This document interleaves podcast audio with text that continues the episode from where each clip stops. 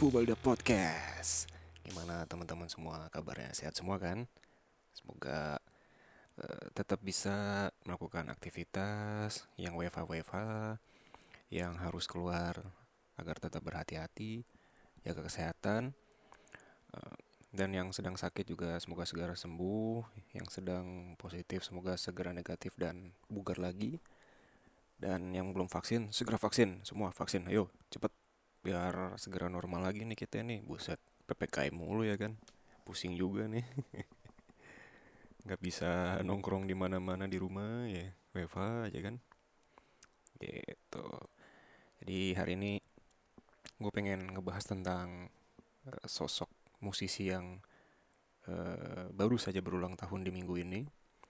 Musisi yang sangat hebat menurut gue dan dia adalah inspirasi gue dalam bermain gitar um, tapi sebelumnya nggak afdol kalau gue nggak apresiasi uh, atlet Indonesia yang telah tampil di Olimpiade Tokyo 2020 jadi per Senin kemarin uh, setelah Ginting menyelesaikan permainannya dengan itu pula Indonesia mengakhiri laganya di ajang uh, Olimpiade Tokyo 2020 dengan perolehan medali total ada 5 medali, satu emas, satu perak, dan tiga perunggu.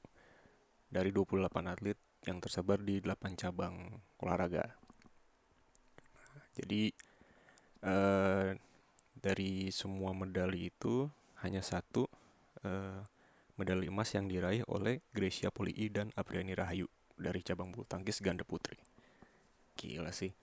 Gue kalau nonton yang uh, pertandingannya dia yang pokoknya udah poin akhir terus kan langsung nangis gitu ya langsung. Wah terus setelah gue tuh nggak gue tuh cuman melihat itu sebagai oke okay, itu kayak ekspresi menang gitu ya. Ekspresi ekspresi juara. Mungkin nangisnya itu ya terharu karena juara tapi lebih dari itu ternyata memang perjalanan dari Gracia Poli ini memang sangat-sangat pedih dan apa ya ya perjuangan yang worth it banget kalau di, mengekspresikannya dengan cara yang nangis sekejar-kejarnya pada saat uh, final kemarin. Waktu 2012 didiskualifikasi, terus 2016 itu cuma sampai quarter final. Dan akhirnya alhamdulillah di tahun ini beliau mendapatkan emas. Oke, selamat buat Gracia Poli dan Apriani Rahayu dan semua atlet yang sudah berjuang di ajang Olimpiade Tokyo 2020. Semoga kalian tetap bisa membanggakan uh, negara Indonesia dan semoga regenerasi berikutnya juga bisa melakukan hal yang sama dan lebih dari yang sudah tampil di Olimpiade tahun ini. Amin. Oke, sekarang kita ke menu utama kita.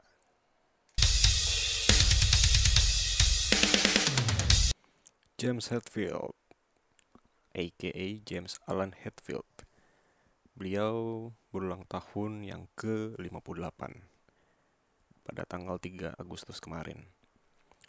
Jadi um, beliau adalah musisi metal yang ya apa ya mau dia orang yang gak suka uh, thrash metal dia orang yang gak yang lebih ke aliran yang lain gitu ya tapi memang nama James Hetfield ini memang sudah dikagumi siapa pun gitu. Bahkan mungkin ada aja orang yang nggak into sama Metallica tapi ya karena Metallica Metallica ini adalah sosok legend ya orang-orang yang di dalamnya tetap aja dikagumi gitu. Dan gue juga sebagai orang yang awalnya nggak suka metal bisa suka metal tuh cuma gara-gara dia sih tapi eh kesan gue sama James Hetfield ini adalah dia adalah sosok yang hebat. Sosok yang pertama kali gue lihat kalau ada orang yang main gitar sambil nyanyi tapi main gitar itu nggak cuma sekedar ritme tapi susah banget buat dimainin. Karena balik lagi waktu zaman gue SMP ya jadi gue SMP itu pu pernah punya band tapi uh, kondisinya itu adalah uh, kepengen uh, punya uh, band yang mainin lagu metal. Tapi pada saat itu kan uh, yang lagi innya kan emo dan segala macam jadi sebelumnya gue juga punya band emo di SMP itu. Terus kemudian akhirnya gue uh, penasaran sama band metal dan gue nemu Metallica gitu ya obviously kan nama metal itu kan dari Metallica ya. Ya kebalik balik. Maksudnya Metallica itu mungkin ya, karena mengambil gendernya dia sebagai namanya dia gitu. Jadi kepo lah sama uh, sama apa sih yang dimainin sama mereka kayak gimana personalnya kayak gimana. Dan kebetulan posisi gue saat itu adalah gue sebagai vokalis dan gitaris gitu. Yang mana posisi itu sama dengan posisinya James Hetfield di Metallica. Akhirnya gue uh, mempelajari si James Hetfield ini dari cara bermainnya. Pokoknya semuanya lah. Dan semakin gue mengetahui dia dan semua lagu-lagunya gitu pada saat manggung gue nggak kebayang kalau bisa ya main gitar kayak gitu tapi sambil nyanyi gitu. Gila sih maksudnya susah banget susah banget. Sesimpel nothing else matter aja bagi gue tuh susah banget kalau kalau mainnya sambil nyanyi gitu ya gitu pokoknya dia tuh uh, emang hebat dari segi vokalis, gitaris, dan sebagai sosok frontman di Metallica. Um, karena gue juga dulu kan nonton ya konser Metallica di Jakarta waktu tanggal 26 Agustus gitu 2013 itu memang sosok uh, frontman-nya dari James Hetfield kelihatan banget. Bisa ngegiring kita semua ke dalam apa yang dia bercandain, dia obrolin gitu. Kayak uh, dia kayak bercanda uh, nanyain ke kita semua kan. Apakah kalian ingin melihat saya beberapa puluh tahun lagi? Terus kata kita kan weh mau yeah yeah gitu kan. Terus si James Hetfield langsung bilang gila kalian semua. Gue udah nggak kuat kali. Manggung pak udah kalau udah umur puluhan tahun kayak gitu. Ya benar juga sih. Kalau puluhan tahun lagi kan maksudnya 70, 80, 90 ya iyalah. Gila dia manggung mah udah sempoyongan kali udah kakek-kakek ya kali maksain dia manggung. Oke bercanda-bercanda di atas panggung. Terus ya ala-ala vokalis metal rocker gitulah kayak bikin teriakan-teriakan gitu yang kita juga nyambut teriakannya kayak gitu. Yang alhamdulillah gue juga dapat kesempatan nonton Metallica di GBK dan bisa bisa melihat secara langsung sosok James Hetfield seperti apa. Karena gue udah di GBK itu dari jam 5 sore dan pas pintu gate-nya dibuka gue langsung ke depan. Paling enggak gue uh, dari barikade depan tuh empat orang lah. Jadi cukup dekat dengan panggung. Jadi bisa ngeliat sosok James Hetfield tinggi seperti apa pokoknya wah gila itu momen yang sangat-sangat nggak pernah gue lupain. Dan ya gue gue yakin lah uh, selain slash dengan switch out mainnya pasti banyak orang uh, khususnya gitaris yang sering banget mainin lagu entertainment gitu ya kan entertainment kan intronya kan dia maininnya sama James Hetfield kan. Ya pasti dia tahu gitu kayak ya pasti banyak orang juga yang notice James Hetfield gitu. Entah dia bukan fanatiknya Metallica pun dia pasti tahu Entertainment selayaknya orang tahu Suicide of Mind-nya uh, Guns N' Roses gitu. Jadi uh, lanjut gue akan ngasih tahu tentang beberapa fun fact mengenai James Alan Hetfield dimulai dari um, orang tua dari James Hetfield ini bisa dibilang bukan sosok yang dari uh, musisi metal ya. Jadi ibunya itu dari seorang penyanyi opera dan ayahnya dari pengemudi truk gitu. Walaupun sebenarnya si James Hetfield ini tuh nggak memulai karir musiknya dari scene metal, tapi uh, yang gue tangkap sih mungkin ya uh, darah musiknya itu nurun dari ibunya gitu. Ya walaupun ibunya penyanyi opera ya. Gue nggak tahu sih ibunya itu uh, mainin alat musik juga atau enggak tapi gue yakin nurun dari uh, ibunya gitu. Dan ternyata kedua orang tuanya ini adalah penganut Kristen yang kuat gitu.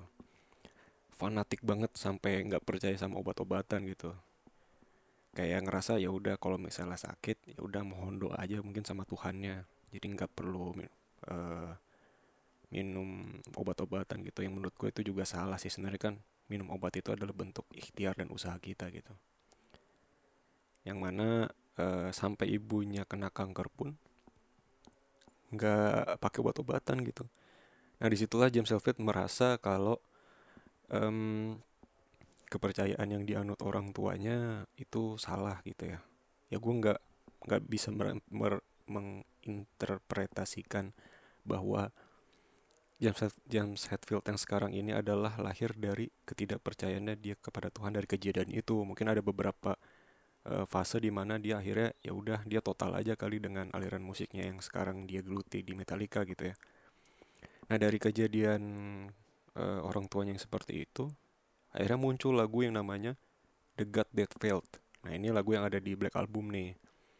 Jadi lagu itu justru muncul dari orang tuanya dari sikap orang tuanya terhadap kepercayaannya dan terhadap mereka sendiri gitu terus kan tadi kan gue udah singgung tentang uh, karir musik awal awalnya James Hetfield itu bukan dari scene metal ya jadi di umur 9 itu James Hetfield memulai karirnya dengan bermain piano. Jadi uh, dia tuh apa ya kepengenan gue banget lah. Sebenarnya gue tuh justru pengen memulai uh, terjun di dunia musik ya bukan karir. Gue kan uh, nggak nggak punya band atau apa pun yang di mana gue bermusik dan menghasilkan uang. Antara enggak atau belum sih ya will sih nanti lah.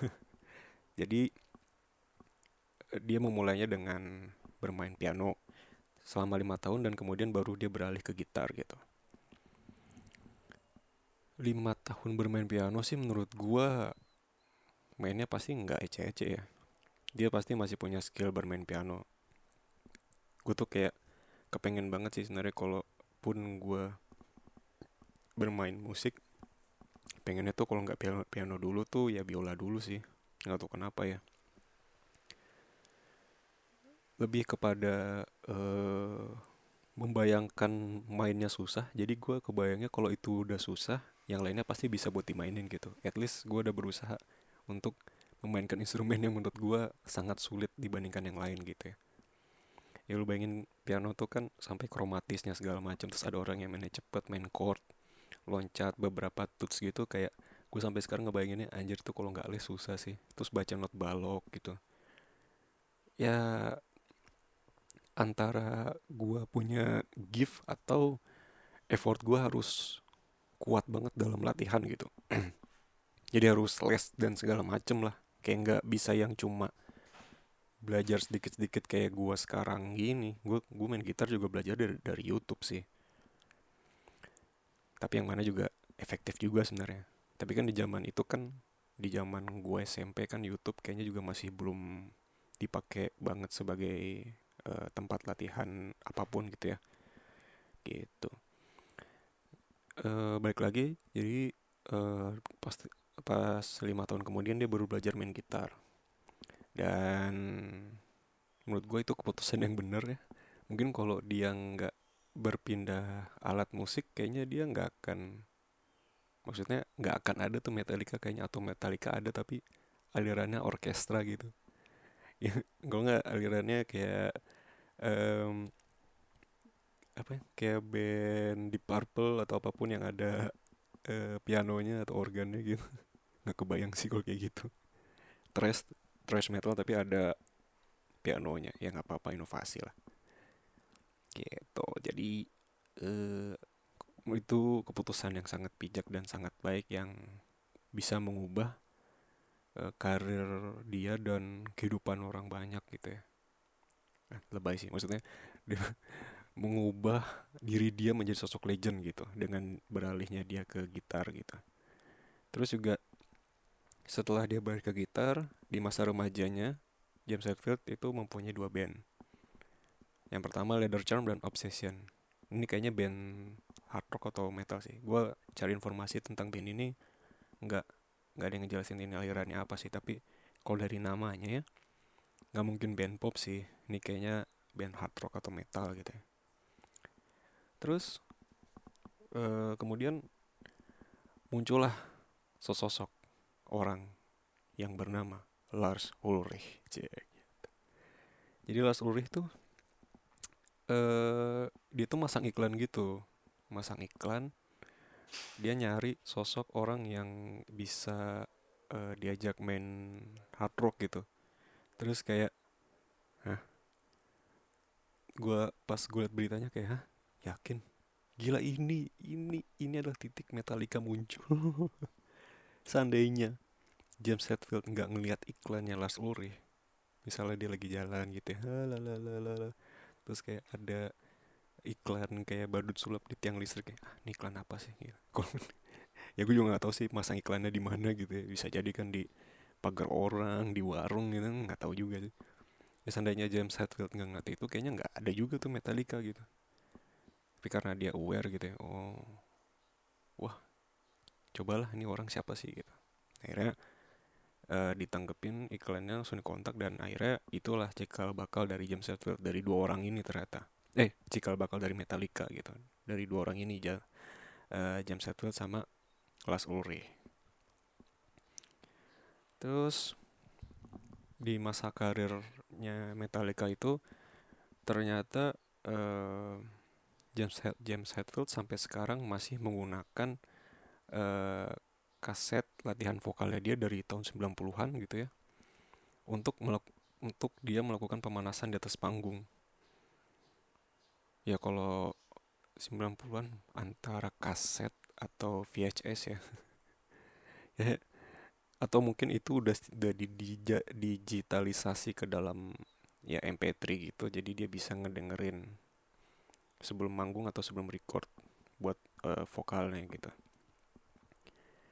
ini uh, kalau soal olah vokal sebelum manggung gitu ya, latihannya itu sama kayak gue ngeliat TV sih, gue juga kepo juga kan sama TV.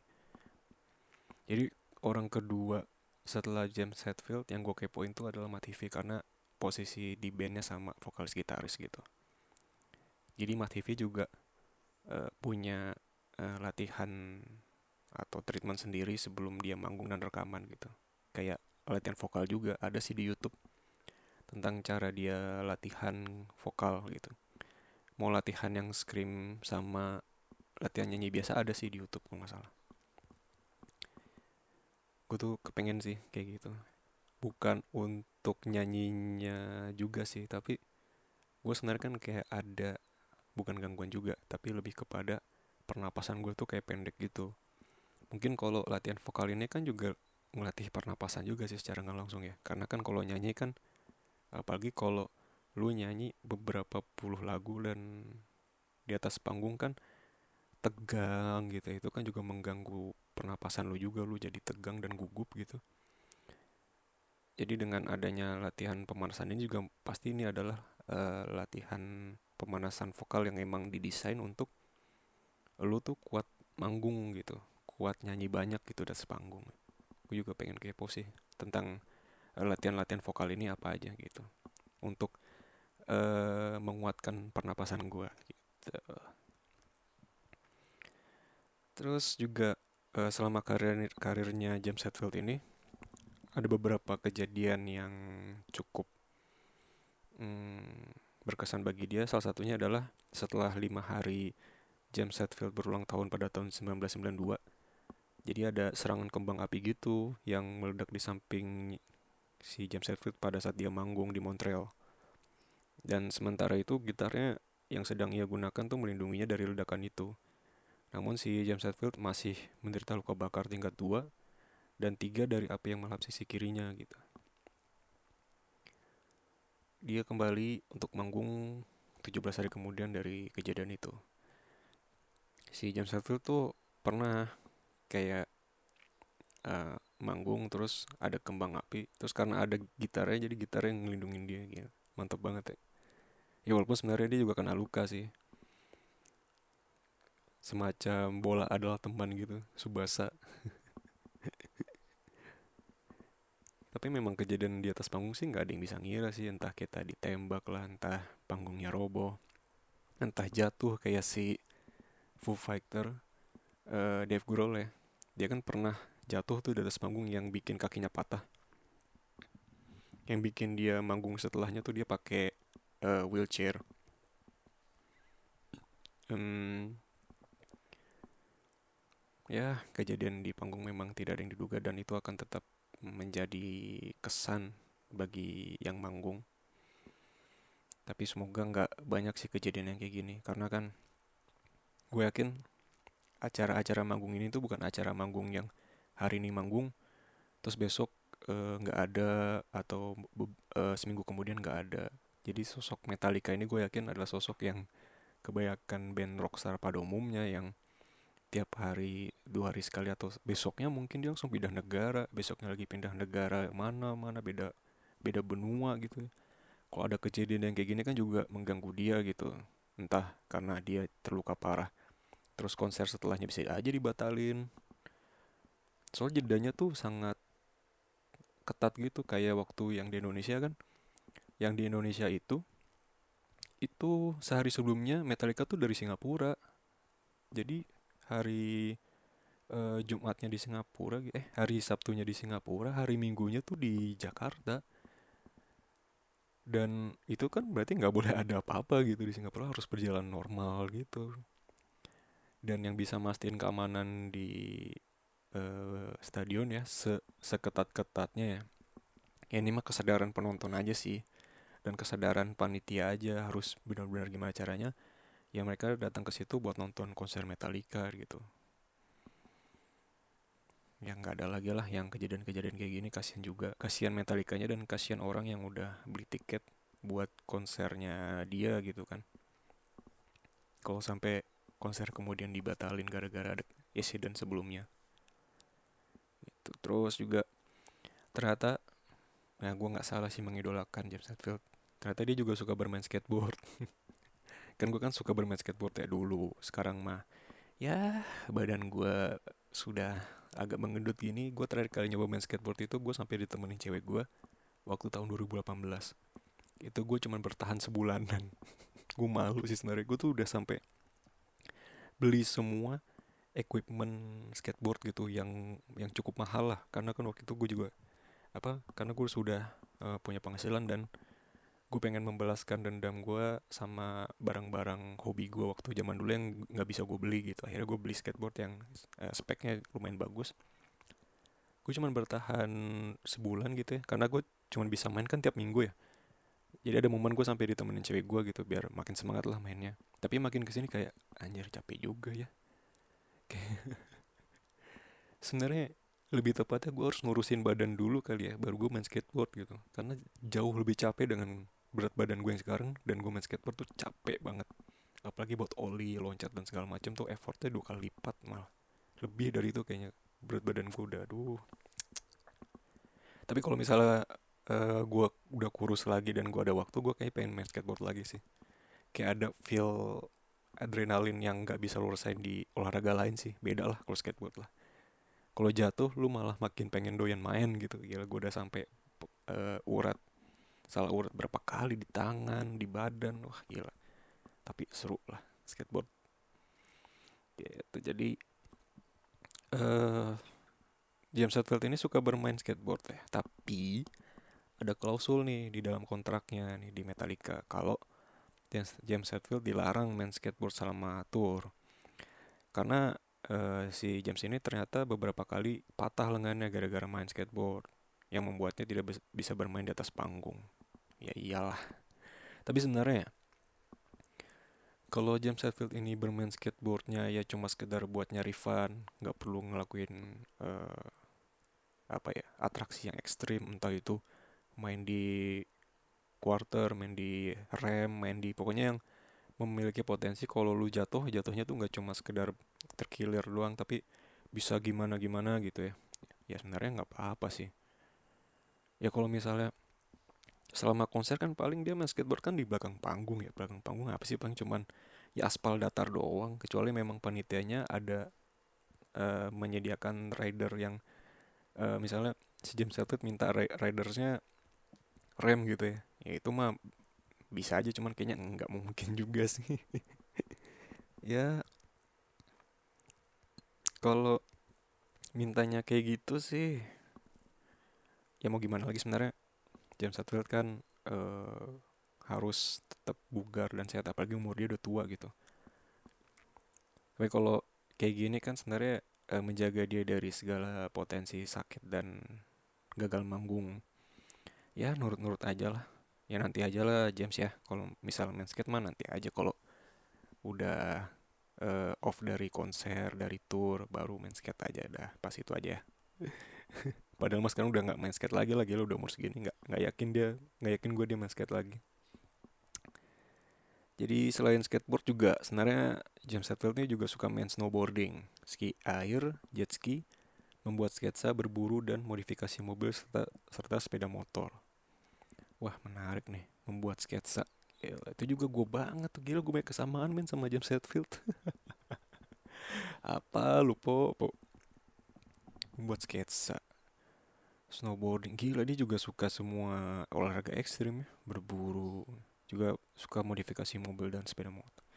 Ya butuh apa ya butuh banyak hobi sih untuk menyenangkan diri. Karena mungkin dari semua kegiatan ini muncul ya gara-gara bosan sama tour Metallica juga ya. Kayak kan sebenarnya kan tour Metallica itu tuh lu kayak dinas gitu. Tour nih misalnya tour Amerika. Ya lu nggak kayaknya sih menurut gua lu nggak akan ada jeda satu hari lu pulang ke rumah. Pasti ya lu masih di situ dan lu uh, baru ke pesawat besoknya konser pesawat lagi pesawat lagi. Jadi nggak ada waktu buat ke rumah dulu. Berarti kan kayak semacam dinas ya. Pasti bosen ke, selalu sama orang yang sama kayak berempat terus sama kru-krunya. Ya bosen makanya jadi banyak hobi begini dan hobinya tuh sangat-sangat banyak dan ekstrim gitu ya dari semua hobi ini ya pasti ada lagi klausul supaya ya jangan bermain yang berbahaya lah gitu. Yang mana e, berburu juga bisa berbahaya dong. Kalau berburunya beruang gimana? Kalau berburu berburunya macan gimana? Tapi kayaknya enggak sih. Paling dia berburu ikan alias mancing. Disuruh sama ininya sama manajernya. Udah kamu boleh berburu tapi mancing ikan aja udah. Udah jangan macam-macam ya. Nanti kalau cedera nanti nggak manggung kita bos. Nggak ada uang kita bos. Jadi itulah hobi-hobi dari James Hetfield yang mana ada guanya di situ. Ada membuat sketsa. Ya nggak kebayang sih. Tapi banyak kok metalhead yang membuat sketsa dan jago gambar. Contohnya juga Aryan, Aryan 13 dari Seringai dia jago gambar. Aryan 13 terus siapa lagi? Pasti ada lah yang jago sketching gitu. Bikin gambar-gambar bagus banyak.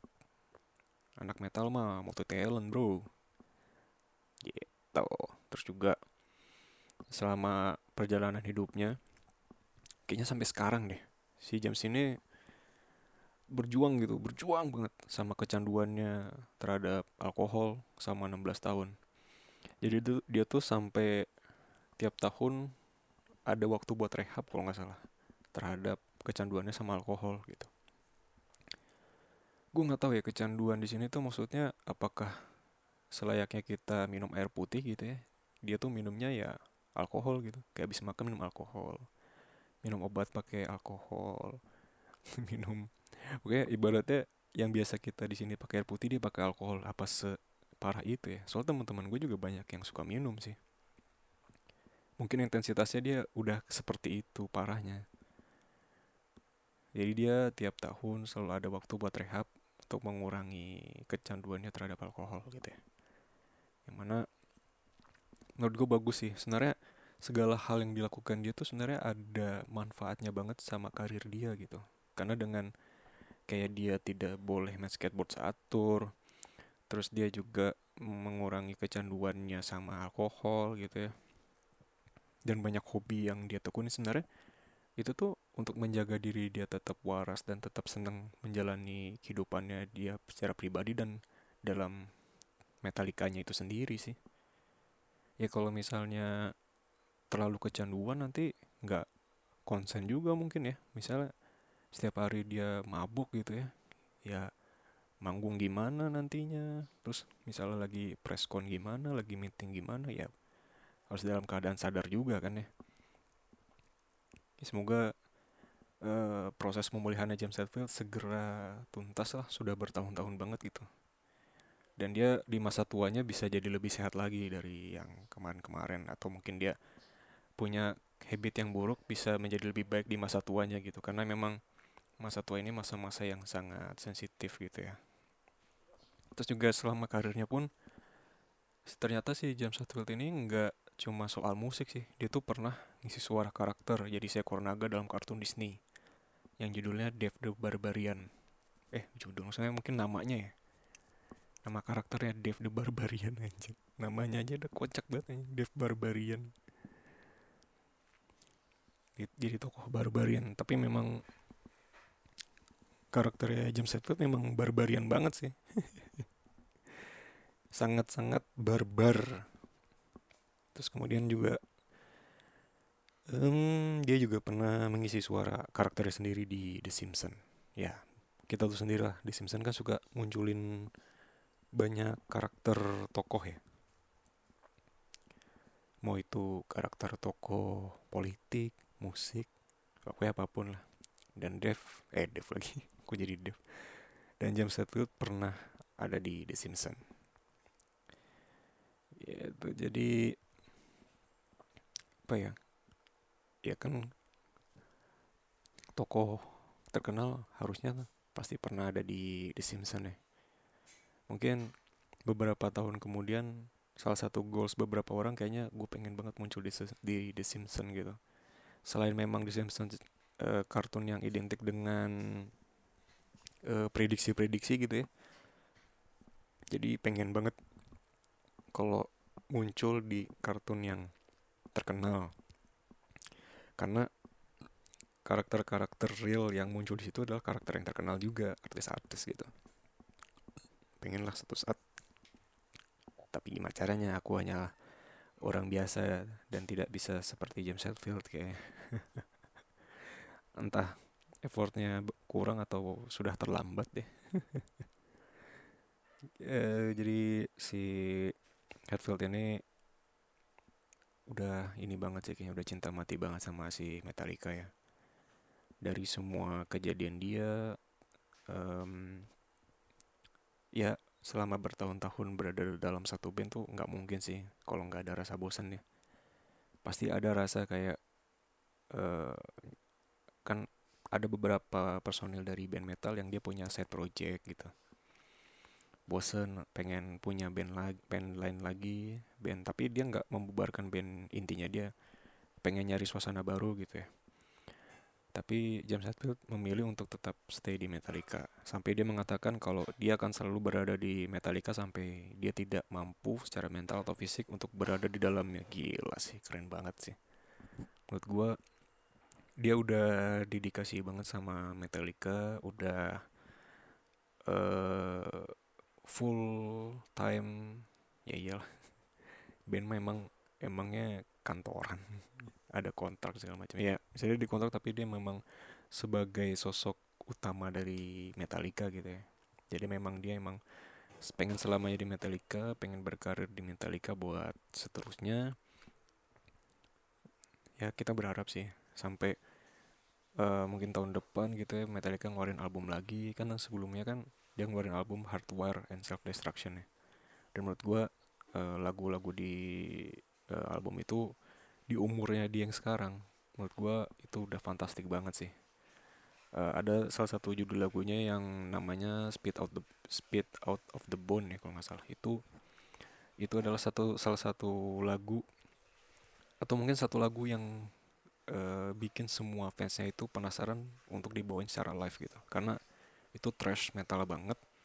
Kayak mengingatkan kita uh, sama zaman album Kill 'Em All, album Ride the Lightning, album uh, Injustice for All gitu ya.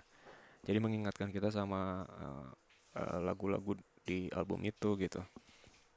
Dan gue sangat berharap sih James Hetfield tetap sehat semua sih gila gue ngebayangin udah tua gitu dan kalau gue lihat uh, foto semua personilnya sebenarnya ya kayak gitu semua sih. Kayak gak ada berubah gitu dari dulu sampai sekarang. Tetap aja kayak uh, ya gimana ya ya tua sih cuman penampilannya mah ya nggak ada yang berubah gitu. Nggak tiba-tiba dia cuman pakai baju-baju orang tua gitu kayak kemeja dimasukin gitu kayak pakai sepatu pantofel celana jeans gombrong nggak gitu juga. Dia tetap berdandan ala ala dia waktu masih remaja uh, Metallica remaja gitu ya. Ya tetap sehat semuanya lah buat Metallica lah.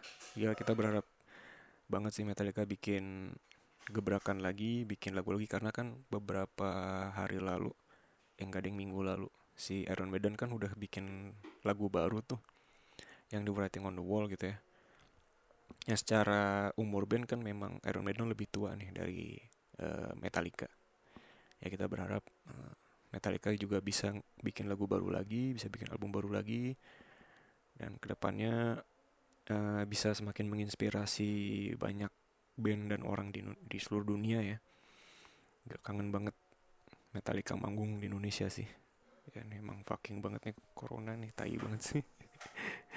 Aduh, Hammer Sonic diundur. Aduh, konser-konser pada diundur. Ah, fuck banget lah.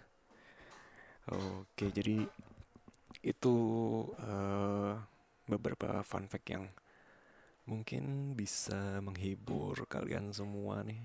Nggak sih ini kayak fun fact yang gue nggak bayangin dari sosok uh, seseorang yang gagah, cigi gitu gagah lagi. sosok yang ya frontman banget gitu dari sosok uh, seorang papa head gitu ya. Namanya kan dipanggil papa head gitu. Ternyata dia juga suka main skateboard ternyata dia juga suka ngegambar. Wah ya memang seperti gue banget lah. Berarti ini udah kelihatan gue kayak bakal kayak dia nih ke depannya nih. Nggak tahu deng.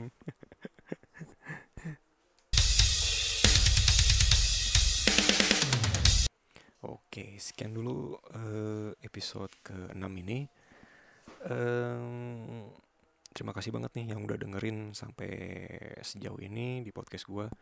Terima kasih dan semoga gue bisa menghibur kalian ya di masa-masa sulit seperti ini, di masa PPKM yang tanpa henti ini. Tetap jaga kesehatan yang semuanya ya, dan yang belum vaksin segera vaksin ya. Oke, okay. bye.